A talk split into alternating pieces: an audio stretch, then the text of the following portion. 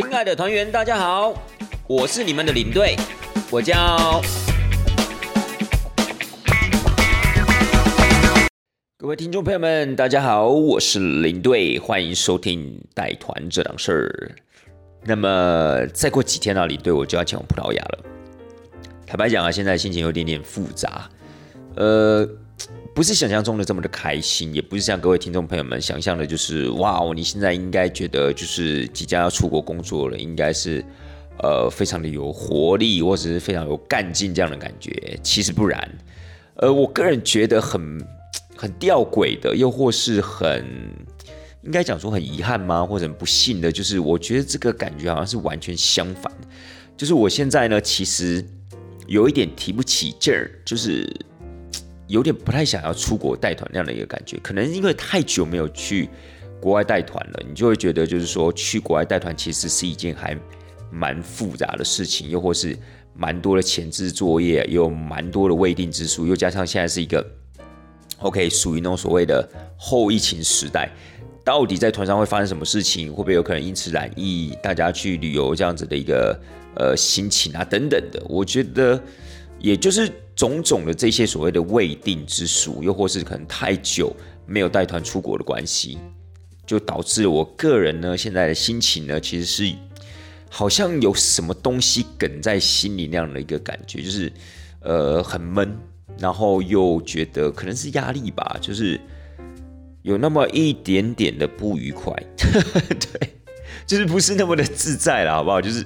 我不知道大家有没有这样感觉，就是可能我觉得这种感觉就是大概你可能下个礼拜你要做那个 presentation， 或者说你可能有一个期中考核，或者你甚至可能是学生的话，你有一个期中考。可能这些东西对你来讲可能都是司空见惯，但是你可能就是调到一个新的部门，又或是原本你可能已经脱离这个工作，现在你又突然要回来去做这些事情的时候，纵使你曾经很熟悉，比如说就像学生，纵使你可能已经经过大小考试了，但是呢，你还是会觉得就是有那么一点点的压力，然后呢，可能就会导致你最近的生活并不是很愉快。我觉得大概就是那样的一个感觉了，好不好？那本来这一期的节目里面，其实是要跟大家报告一下，就是说我最近也带一团回来，就是领队我最近刚从花莲回来，就想说，是不是要跟大家就是分享一下，就是带团实录这个内容？但是我后来发现呢，其实这次去的地方啊，可能就是大多都在之前的节目分享过了，然后整个行程过程中呢，也没有什么特别值得拿出来说的事情。好，比如说上一集我们可能就特别提到，就是如果有团员在行程中突然出现的那种所谓紧急医疗的一个状况，那该怎么处理？又或是说我当时的心情是怎么样的？就像上一集可能就会比较有这种比较特别特殊的事情发生，那这一集又没有特别。不过这一期其实我觉得我想跟大家分享一下，就是说这一次呢，我又再一次的去入住了花莲太鲁阁的三月村，就是在那个太鲁阁国家公园里面的三月村。我个人觉得这一间饭店其实真的非常推荐。各位听众朋友们，如果你们还没有去过了，或是你们曾经听说，但是一直迟迟无法下决定，可能你就不知道到底值不值得，因为它可能一间房间大概也要7,000-8,000块之类的，所以你可能会觉得说，有必要吗？或者是说，有需要花这个钱，然后去那个地方体验吗？我个人觉得有必要，而且真的非常推荐。为什么呢？因为这次其实是我第2次入住，我觉得就是公司在这个部分其实对我们领队都还蛮好的。在我第一次带三月村的时候，其实我就已经住在里面了，只是那个时候呢是跟另外一位领队一起住。其实那一次的入住的感觉，我个人就觉得非常棒，也非常的推。不仅仅是服务的部分啊，餐食的部分啊，又或是原住民表演的部分。我个人觉得比较惊艳的还是在于说它房间的部分，也就是说房间的那些不管是布置也好，又或是它的一个维持。因为各位，我不知道大家对三月村熟不熟悉，搞不好有很多听众朋友们，你们甚至没有听过三月村，又或是曾经听过但你忘记了。它是在一个群山环绕的这样的一个环境，它在太鲁阁国家公园里面，所以它旁边呢都是山壁，旁边都是森林啊，旁边也都是底下呢就是利乌溪的溪水。所以我必须要跟大家讲，就是说，在那样的一个高湿度的环境之下，你要把房间维持好，也就是说，当我们入房的时候是没有那种霉味的，又或是当我们进去的时候，你是不会轻易的看到啊，动不动就有一些角落啊，或是门框啊、镜框等等地方发霉。我觉得这是不太容易的一件事情，就是你在一个这样高湿度的环境底下，你的房间还可以维持的如此的舒适、干净、整齐，然后又有特色。然后我觉得最重要就是说，你不管是入住在哪一个小木屋里面，你都可以感受到那种处置于山林的那种悠闲的气息。我个人觉得这是非常非常难得的，就在这个硬体的部分，那更不要讲说我刚才提到软体的部分，就是所谓的原住民的精神啊、文化啊，又或是它的餐食啊、服务啊，以及活动的设计等等。我个人真的很推，那又加上我第二次入住，我这一次甚至是一人一间，就是我跟另外一位领队就是一人一间房。当然我觉得一人一间或是两人一间其实没有太大的差别，因为我们入住的房型都是一样的，可是那种你就更会有那种比较自在的时间，或是更有那样的一个机会去感受房间里面的每一样布置或它的摆设，又或是再次的对它整个房间的那种气氛啊感到惊讶这样子。就像这一次呢，我在入住房间的时候，因为之前就知道他们在房间里面会放一些书，比如说有关于国家公园的书啊，有关于就是太鲁阁这个原住民族这样子的一个 简单的介绍，又或是一些就是轻文学等等的书。这次呢，我就比较有时间，稍微拨了一点点时间啊，去看这些书，去让自己感染一下这样的一个气氛。因为你在国家公园里面看有关于太鲁阁的一些历史文化背景啊，甚至有关于中横的这样子的一个建筑史啊等等，我觉得是特别的有感啦。所以当时当我进去到房间的时候，我就特别就想说啊，那等一下我回来的时候，我想要看一下这些书。那事实上我后来回到房间休息的时候，我就点了一盏小灯，然后我就在那个地方看这个书。我个人觉得非常非常的舒服，你就让我觉得，甚至我是在一个工作的一个情绪里面，我还可以达到如此的放松。我觉得是这一次入住呢，让我觉得着实十分惊讶的事情。那么也在这次入住之后呢，我在心里面就下了一个决定，就是我一定要再带我的家人一起来体验。那为什么会有这样子一个强烈的感觉？就是我后来也就是这一次入住，我才知道原来三月村呢，当时郑明刚先生，也就是所谓的三月村的村长，也就是这个饭店的一个经营者。他当时跟太鲁阁国家公园是签了一个20年的约，在2003年的时候，他开始经营这个地方，开始经营所谓的三月村。所以各位你们可以换算一下，2003年再加20年，也就是2023年。也就是说，在明年呢，他可能就必须要重新签约。那也因为三月村在这个地方的经营呢，开始有它的一个口碑，也开始有它的一个广告效应，所以导致呢有蛮多间的一些不管是公司也好、集团也好，甚至包含旅行社，他们都想要来这个地方做下一次的竞标。所以包含我所知道像雄狮旅游啊，他们也有要来竞标这个三月村这块土地。那至于说未来有没有可能会继续延续目前这样的一个经营模式，好，比如说大量的采用太鲁阁的本族的族人，又或是就是维持这么自然这样的一个环境，然后房间数就一直维持在30几间这样上下，还会不会维持这样的一个既有的一个精神跟它的一个经营理念？我个人是觉得不容易啦，因为可能每一个集团、每一间公司来标，可能都带有他自己的想法，又或是呢，他们可能有他们想要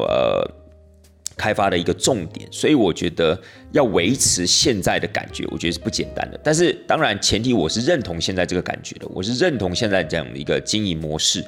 所以呢，我才会想说，哇，那我应该要在他们重新在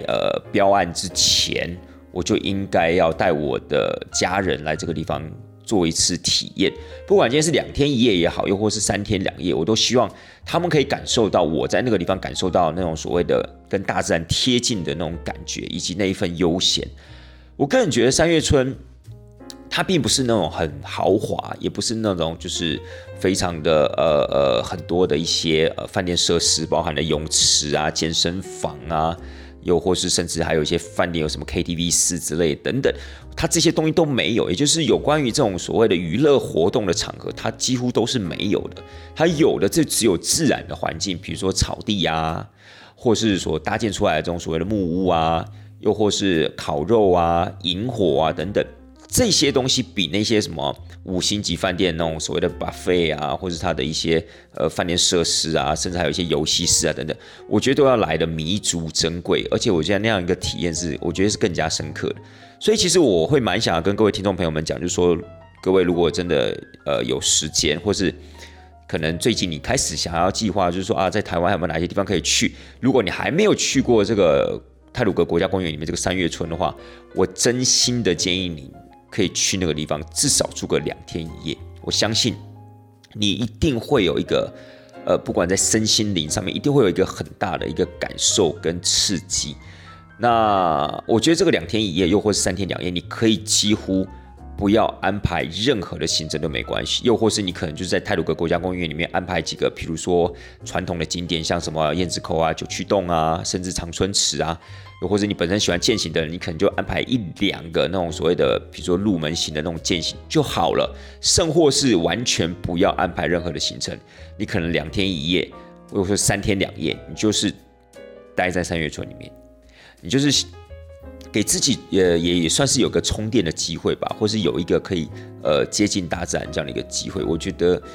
那样的一个放空，或是那样子给自己一种放松，我觉得这才是最难得的，好不好，亲爱的大家？所以呢，在我刚结束的这一团，其实说实在话，该分享的东西应该之前都跟大家讲过了，唯独就是这个三月村，我觉得这一次我再次的入住，真的给我蛮强烈想要再次回来，甚至带着家人再回来这样的一个感觉，所以我会希望把我这一份的感受呢，也跟各位分享。那当然，我也是希望大家可以，如果你今天是一个本身是一个爱好自然的人啦，又或者你本身是一个想放松的人，你本身是一个很久没有走进大自然的人，那么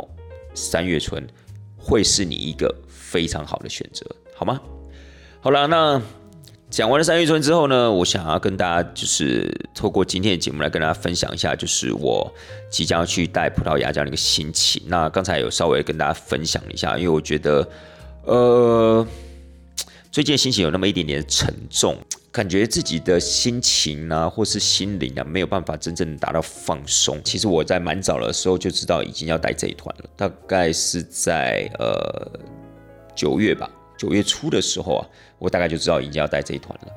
那时候的心情其实是还蛮兴奋的。为什么会兴奋呢？因为我一直有跟大家说，就是我觉得葡萄牙是一个很酷的地方，对不对？因为我一直强调就是说，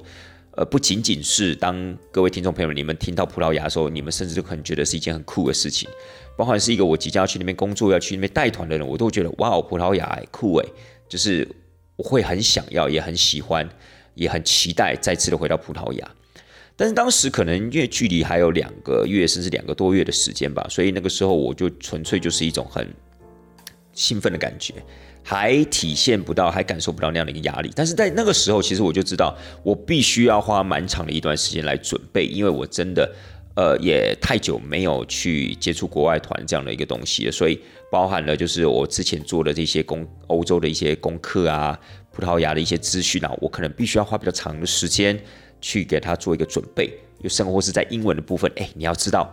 将近2年半、快3年的时间，你没有在那种 English speaking 的那样的一个环境下工作，现在瞬间你要过去，不管在你的听力的部分，不管是在你的speaking 部分，我觉得我不知道，我会有一点担心，可能没有办法反应的这么快。所以我那个时候就觉得说我必须要提早做准备。那当然，随着时间越来越近，可能就跟我上一集讲的一样，我会觉得就是说，可能从10月中开始，之前吧，可能就是不知不觉就可能接了，就是承诺了这么多的团，所以从10月中一直到10月底，大概有4团的国旅团，所以啊，我会觉得就是占据了我蛮多的时间，让我没有办法专心一意的去准备葡萄牙的行程。当然，我觉得这也可能就是我个人的借口啦，因为其实带国旅。我其实最近就一直跟我的朋友讲，就是说啊，因为很多的朋友都会关心我嘛，说啊，你们终于可以带团了哎，你看就是这个10月13号这个禁团令解除，你们终于可以恢复正常生活了。那当然站在朋友他们的立场，他们也是非常替我们的开心，就是我们可以开始啊，我们的生活啊跟工作啊都可以步入正轨。所以站在他们的想法，他们应该会觉得，这再怎么样都是一个很正面的事情。可是呢，我常常就会跟他们分享，就是说，以我个人现在的一个心态来说，我觉得是有那么一点点，就是俗话说得好，由奢入俭难的感觉。我还记得那个时候我在刚开始接国旅，在2020年的暑假吧，7、8月份的时候，我那时候带了第一团国旅团的时候，那个时候的心情呢，其实是相对的比较轻松的。为什么？因为那个时候就好像是那种所谓的由俭入奢易的情况，就是我们那个时候带国外团当然是比较难的事情，是比较复杂的事情，因为你要面对不只是语言，还有那些欧洲国家的资料收集啊等等的，还有包含了一些国外的一些他们的一种沟通方式啊，他们的价值观啊等等，当然这是比较复杂比较困难的。所以在那样的一个环境待久了之后，你要进入所谓的国内旅游，当然相对会比较简单。第一，你没有所谓的外语的问题；第二，国内这样子的一个所谓的沟通文化啊等等的，或是做事态度等等，你都是非常的清楚的。然后又加上你接触的是国内的东西，所以不管在资料的收集，又或是真的是一些比较深印历史上的一个准备，基本上还蛮快就上手了，也算还蛮得心应手的。所以我一直称为那段时间就是所谓的由俭入奢易。好啦，再怎么样，疫情总是会过去的嘛，对不对？就好像今年的10月。准备要进入11月这样的一个阶段，慢慢的就是告诉大家，后疫情时代要开始了，我们开始要恢复国外工作这样子的一个情况了，那你就要面临所谓的由奢入俭难这一段磨合期。只是我没有想到这段磨合期其实真的会让我觉得压力蛮大的。而且为什么呢？我突然又想到，因为这一团的葡萄牙其实是我之前的老客人，然后他是指定领队我带团，带了这一份的这样子的一个特殊性，我个人又觉得我的压力更大，因为我会觉得就是说，在疫情前，他们所参加我的团，可能都是我非常擅长的领域，好，比如他们之前跟我的团是跟所谓的土耳其，那土耳其我本身就非常熟悉，可能也就是因为让他们觉得还不错，所以就继续在疫情之后呢，来指定我来带他们的葡萄牙。那么葡萄牙，我本身并不是那么的熟悉，因为毕竟我之前只去过1次葡萄牙，而且那已经是在5年前的事情，是2017年年底的事情了。然后又加上疫情之后呢，其实整个我觉得，如果人体是一个机器的话，我个人觉得是有一点螺丝有点松动了啦，就变成说可能已经没有像以前运作的这么的好了，因为你可能很多的一些知识啊，很多的一些资讯啊，又或是。而且甚至是在带团上的操作，我觉得蛮重要的，也属于带团上的操作，可能都已经不是那么熟悉的条件之下，你要带出同样的效果，我个人觉得那会有一定的难度。然后又加上呢，其实公司在做前置作业的时候，也因为公司本身也要一个过渡期，它本身也要慢慢的在熟悉后疫情时代，包含了车公司也好，餐厅也好，当地的饭店也好，又或是当地行程等等的，你都必须要去重新的去跟他们磨合，重新的去找寻那样的一个默契。因为搞不好原本你配合的餐厅他已经没有做了，搞不好你原本配合的饭店他已经不接团体了，又或是车公司，因为现在油价涨、物价涨的关系，可能他的沟通模式整个都已经改变了，又或是在疫情之后，当地的一个旅游市场，他们的一个价值观、他们的想法，可能都跟2019年是完全不一样。所以在前置作业上面，我这次也可以感受到，就是有很多的不确定性，而且一直到现在哦，就是当各位听众朋友你们听到节目的同时，当你们听到节目的时候，我大概再过2天，也就是这个礼拜6我就要出发了，对不对？还有很多的一些前置作业没有完全的确定下来，也就是说有那一种就是走一步算一步那样的感觉。所以也因为种种这样子的一个情况，让我对这一次的行程，让我对这一次的带团更加的感到不安对，我觉得感到不安是一个还蛮好的形容词。然后又加上吧，在2个礼拜之前，就是领队我要开所谓的说明会，因为这一团比较特别。为什么？因为这一团呢，他们大部分的人呢，他们是台商，是待在泰国的一些台商，所以他们绝大部分的人都是常年待在泰国的，偶尔才会回到台湾。那所以2个礼拜前就开了一个所谓的说明会，那这个说明会是用录制的方式。现场是没有人的，就是我必须要用录制的方式呢，然后把它变成影片档，然后传给他们，然后他们可以稍微的注意一下、留意一下。所以啊，在录制这个说明会的时候，哇，当我你知道吗？录完这个说明会的时候，我真的觉得哇塞，真的有够邋遢的。我会发现就是，其实我已经抓不到就是开国外说明会的重点了，就是。当我还是一样，基本上我们都会有一个说明会手册嘛，然后我就尽量找回我们之前开说明会的那样的一个步调，那样的一个程序，那样子的一个节奏。但我发现其实我有点太过自信了，为什么？因为那个时候说要录制这个说明会的时候，我会觉得，哎，拜托，我都已经录制多少这种说明会影音档了，又或是我已经开过多少次这样的一个国外行程的说明会，我根本就不需要热身，我根本就不需要去特别为做说明会而做功课。我觉得这个对我来讲，某种程度上面是一种羞辱，你知道吗？所以基本上应该是不用去做什么准备，基本上应该一拿到手册，哇，那个所谓的国外领队的魂应该是马上就呈现出来，然后就可以哇，就是非常的流利啊，然后非常的有条理的去陈述原本在行程说明会里面要提到的一些事情。但我发现真的，一开始在录制的时候，我发现就有很多的问题，因为是录制的关系。我发现我大概就是重复录制了，我觉得将近有10次到15次。各位听众朋友们，你绝对不会敢相信这件事情，就是我曾经做过这种所谓的说明会影音档的时候，我大部分都是一次就打完收工，从来没有再录制第二次的。但是这一次呢，当然我们是录制10到15次，不是说每一次讲完然后又重录，讲完又重录，不是，而是大概在前面的2-3分钟我就觉得不 OK， 我就重录，2-3分钟不 OK 我又重录，所以这样子就来回了10到15次。我觉得这一点可能让我觉得非常的不可思议，也觉得天哪，自己怎么会变成这个样子？所以我觉得在自信心上面呢，有给我自己蛮大的一个打击。我竟然连开一个说明会，在前面的2-3分钟我都讲不好，讲不到重点。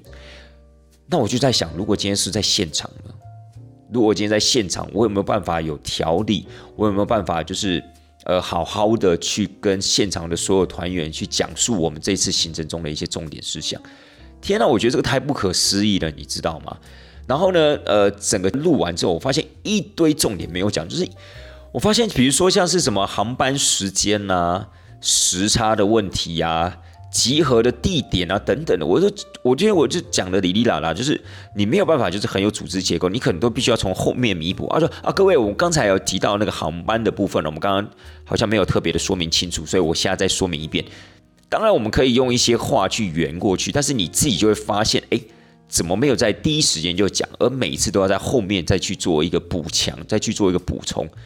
我觉得这是一个很瑕疵的一个部分，或许可能听到这个说明会的团员们可能没有这么大的一个感觉，但对我来讲，我觉得这是不及格的。以前你大概都知道啊，在哪一个阶段、哪一个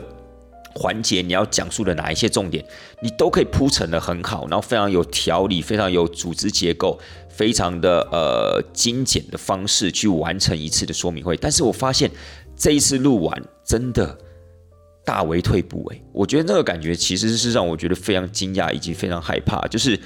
我竟然连一个说明会都没有办法开好，那我要怎么去面对我接下来12天的葡萄牙之旅？我真的没有办法给自己打包票，就是说我这次可能可以非常顺利的去结束这一团，或是说我可以给团员们一个很好的回忆。我觉得我可能在这个部分我已经没有像以往那样的一个自信心的，所以自从那次说明会之后，我每一天不管接下来要带团的时间也好，或是带团的前置作业，就是国内团啦，我们不是说我接了蛮多国内团的嘛，我甚至在团上我都必须要抽出一点点时间去准备葡萄牙的东西。为什么？因为我就觉得我如果不这样做的话，我觉得我没有足够的时间去应付葡萄牙的东西，我甚至可能没有把握可以把这次葡萄牙团带好。所以也因为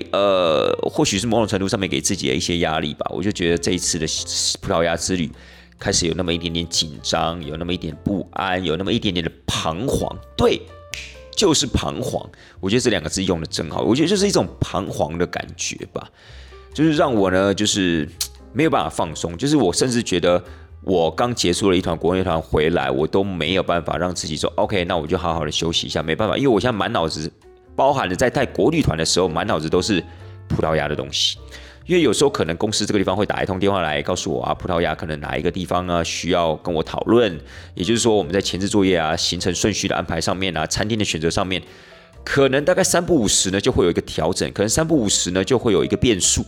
所以让我甚至在团上呢，我也必须要去跟公司的不管是主管也好啊，同事也好啊，去讨论一下我们应该如何去对这样子的一个变数去做应变，或者说如何想出一个更好的方式让这团可以走得更顺。所以这就因应了我刚才所讲的，就是连团体的前置作业上面都出现了一些问题。当然这些问题不见得是我们能力的问题，而是因为包含了葡萄牙他们在接我们这一团的时候，葡萄牙当地的一些业者在接我们这一团的时候，他们可能也面临到了很多的一些变数，比如说人手上的变数啊，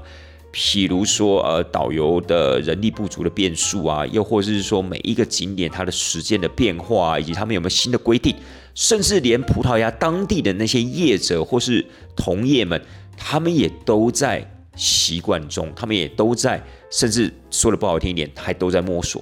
所以我觉得在这样的一个整个大环境底下，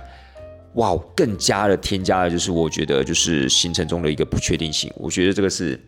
美其名是蛮刺激的啦，但是说坦白一点，我觉得就是很不安的那种感觉。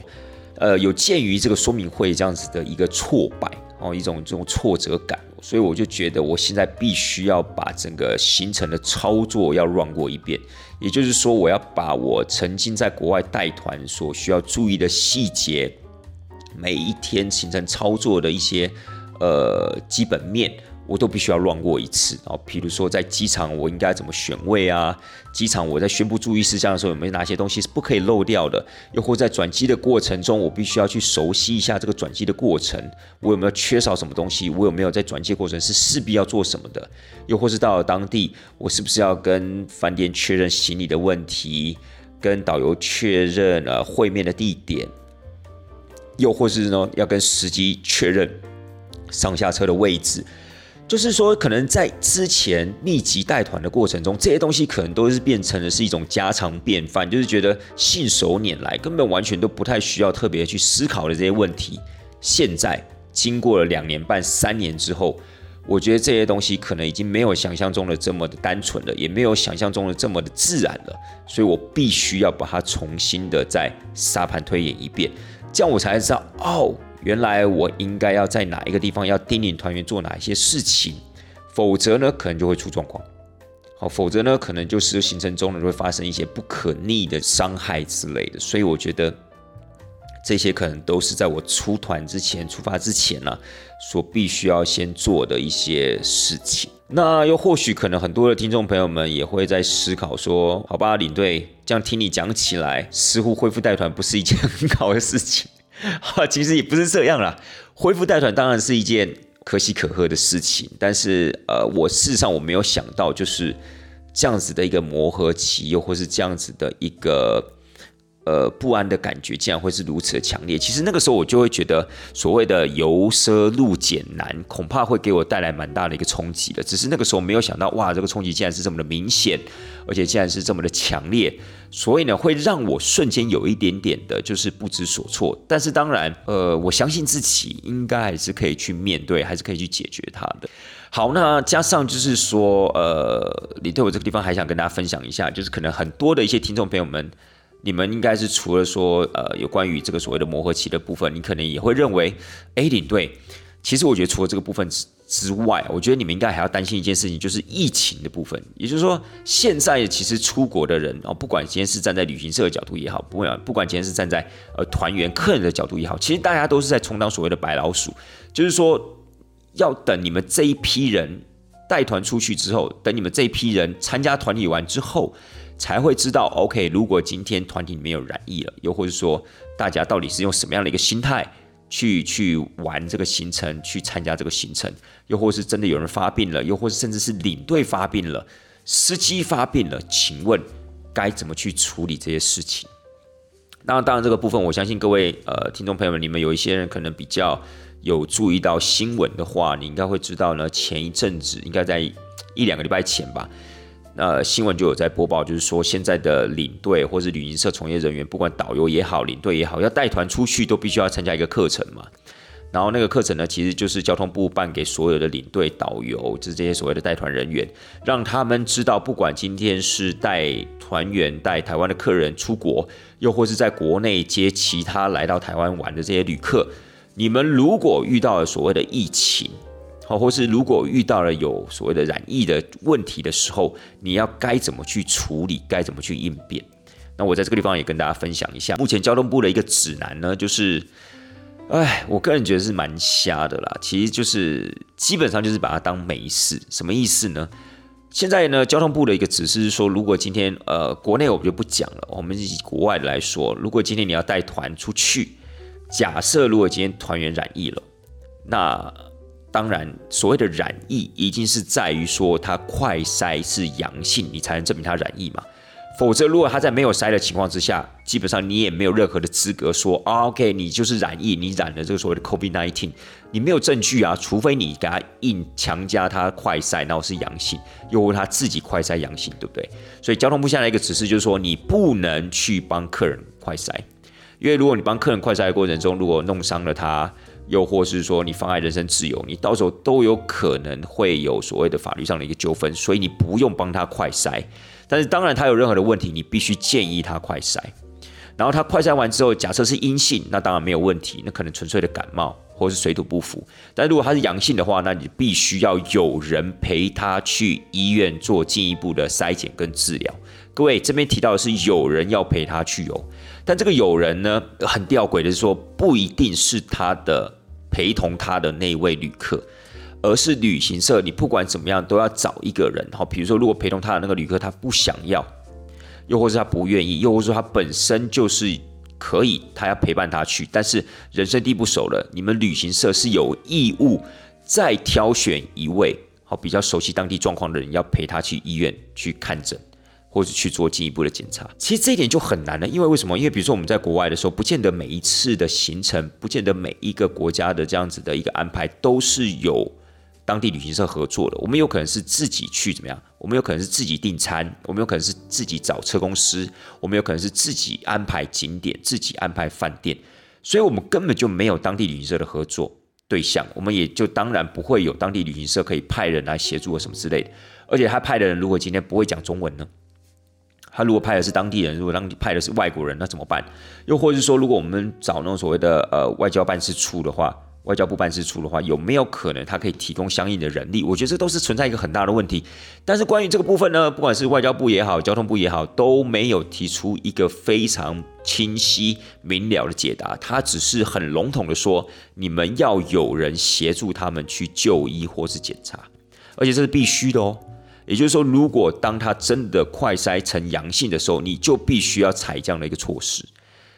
所以你不觉得这个可行性或者说它执行面上面是非常困难的吗？好，再来，这只是团员哦。如果今天是领队呢？如果今天是领队快筛哦，比如说你有了症状，然后你快筛阳性的话，这个时候旅行社必须从台湾再派另外一个领队来接你的工作，来接你这样子的一个位置。什么意思啊？就是说我们在台湾的旅行社必须要再派另外一个领队呢来这边带团，而你呢就可以直接去医院，不管是做进一步的检查也好，不管是医疗也好，反正这个时候就没有你的工作了，因为呢你的工作即将被你的同事被另外一个领队接手。可是问题是 OK， 比如说我们走葡萄牙好了，我今天在行程第4天的时候，假设我有症状，然后我也乖乖的去快筛，然后我发现我就是阳性，然后我染疫了。好，这个时候我打电话通报给我们台湾的旅行社，通报我的公司。我公司这个时候呢，他必须要立马订机票，前提是你还要订得到机票哦。然后呢，你大概这个订机票的过程大概也不知道多久的时间，可能大概至少也要给那个领队有1天的准备时间吧。所以呢，这个时候他可能OK， 他很顺利的订到机票了，他也很顺利的排除万难，他可以出国了。然后他接下来几天都没事的情况之下，他飞到了葡萄牙。然后这个时候呢，他又要在没有任何交通工具的协助之下，他必须要追上我们的团体。我们的团体又不可能永远都在里斯本玩，对不对？这个时候我们有可能已经走到了，比如说北部的城市 Porto， 那他要怎么去 Porto？ 是不是旅行社这个地方在安排他一台车，还是他自己开车，还是他坐火车，还是他用任何的方式，用最快的方式抵达？然后这个时候呢，他可能抵达到跟我们会合的时候，又或者跟团体会合的时候，他可能已经有2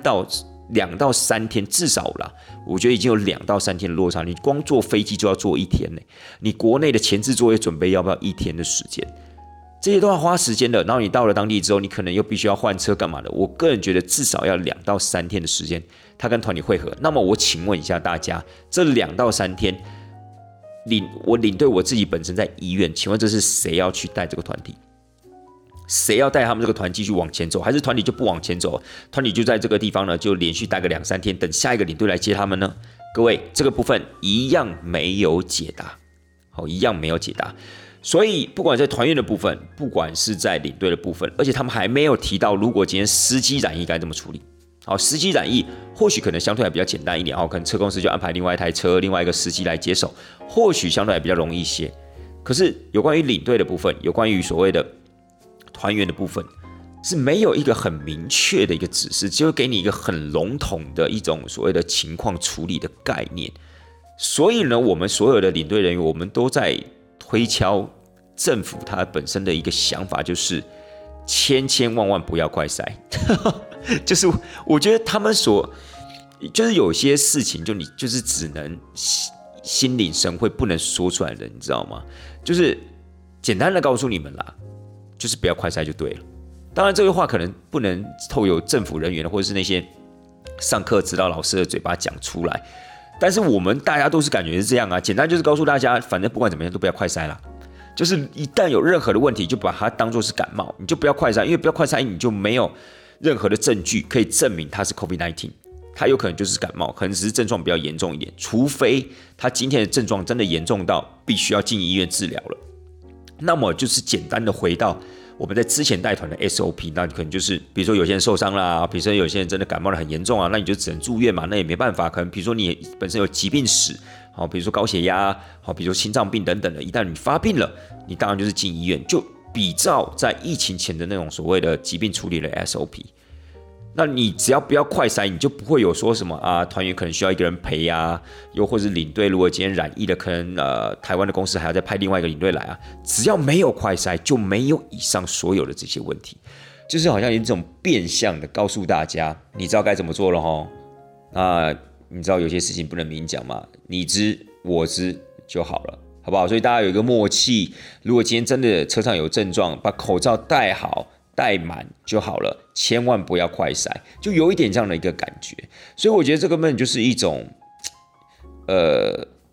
你说是鸵鸟心态吗？我也不晓得，反正它就是一种很奇怪的一个状态。就是我觉得，如果与其如此，你还不如就是干脆怎么样？你干脆就在签约的时候，比如说在团员报名要签约的时候，可能就加注了一条，就是说，如果今天出国了，然后你确定自己染疫之后，那所有的程序，比照一般感冒这样的一个处理，比如说没有在很紧急的状况之下，我们就没有办法进医院。当然，如果要进医院的话，那就是您自己的决定。那衍生出来的一些费用啊，或是需要的协助啊，旅行社有义务去协助你去处理这些事情。但衍生出来的费用呢，可能就是你自己支付，又或是接下来的一些环节的部分呢，可能你要必须自己处理。我觉得可能就在出国之前，你必须要签署这样子的一个协定。我觉得这个反而是比较合理的，然后也是比较清楚明了的一种方式吧，而不是用一种很隐晦的方式告诉大家，你知道该怎么做了，有症状千万不要让他快筛，你也不可以帮他快筛，反正就是这个样子。如果你自己有症状，口罩戴好戴满，少咳嗽，多吃退烧药，反正也不要快筛，否则你一旦快筛，旅行社就有义务要派另外一个领队过来，那到时候你们就自己处理吧。就有一种那种感觉，你知道吗？所以我觉得，与其如此，还不如就是在一开始签约的时候，你就跟客人讲清楚、说明白。如果团员、如果客人可以接受，他就 OK 报名；如果他觉得，这样的一个风险我承担不起，又或者说，好吧，那我就暂时不要 ，fine， 那你就不要参团。我觉得这个就是一种你情我愿的一个方式啦。但是我们在出团之前就把它讲清楚，我觉得双方也比较少那种争论。那现在交通部给出这样子的一种所谓的指导，这样子的一个教战守则的话，我个人反而会在很多的灰色地带会产生出很多的问题，而且呢，大家会有一种类似在叠对叠这样的一个感觉，甚至在车上，其他团员怎么想？其他团员想说，你为什么就不快筛？比如说，当我们领队有症状的时候，说，领队，你们应该要快筛啊，你干嘛不快筛？要是你染疫了怎么办？你还继续在车上讲吗？所以这就会变成是说，那我们到底快不快筛？这变成是一种道德束缚的一个道德勒索的这样的一个情况了，你知道，你很难在那样的一个情况之下不去走正常的程序。我所谓的正常程序就是快筛，所以我觉得这个等于是交通部又给我们更大的一个问题，但他又却说，哦，这样的一个方式是可以让你们未来在出团的时候遇到任何问题，按照这样的 SOP 来处理。我根本是觉得根本就是屁，好不好？对。所以绝大多数的领队，我不知道导游啦，导游部分我不谈。所以绝大多数领队上完课之后，根本就觉得上这课根本就是浪费时间，将近快要2个小时的课，其实基本上都是废话连篇，真正有意义的，我觉得几乎是零欸，我觉得几乎真的是零。它简单的就是告诉你，就是不要快筛，而且那是一种很隐晦的方式去提醒你、去暗示你那样的一个感觉，好不好？所以，亲爱的听众朋友们，你看。在这样的一个情况之下，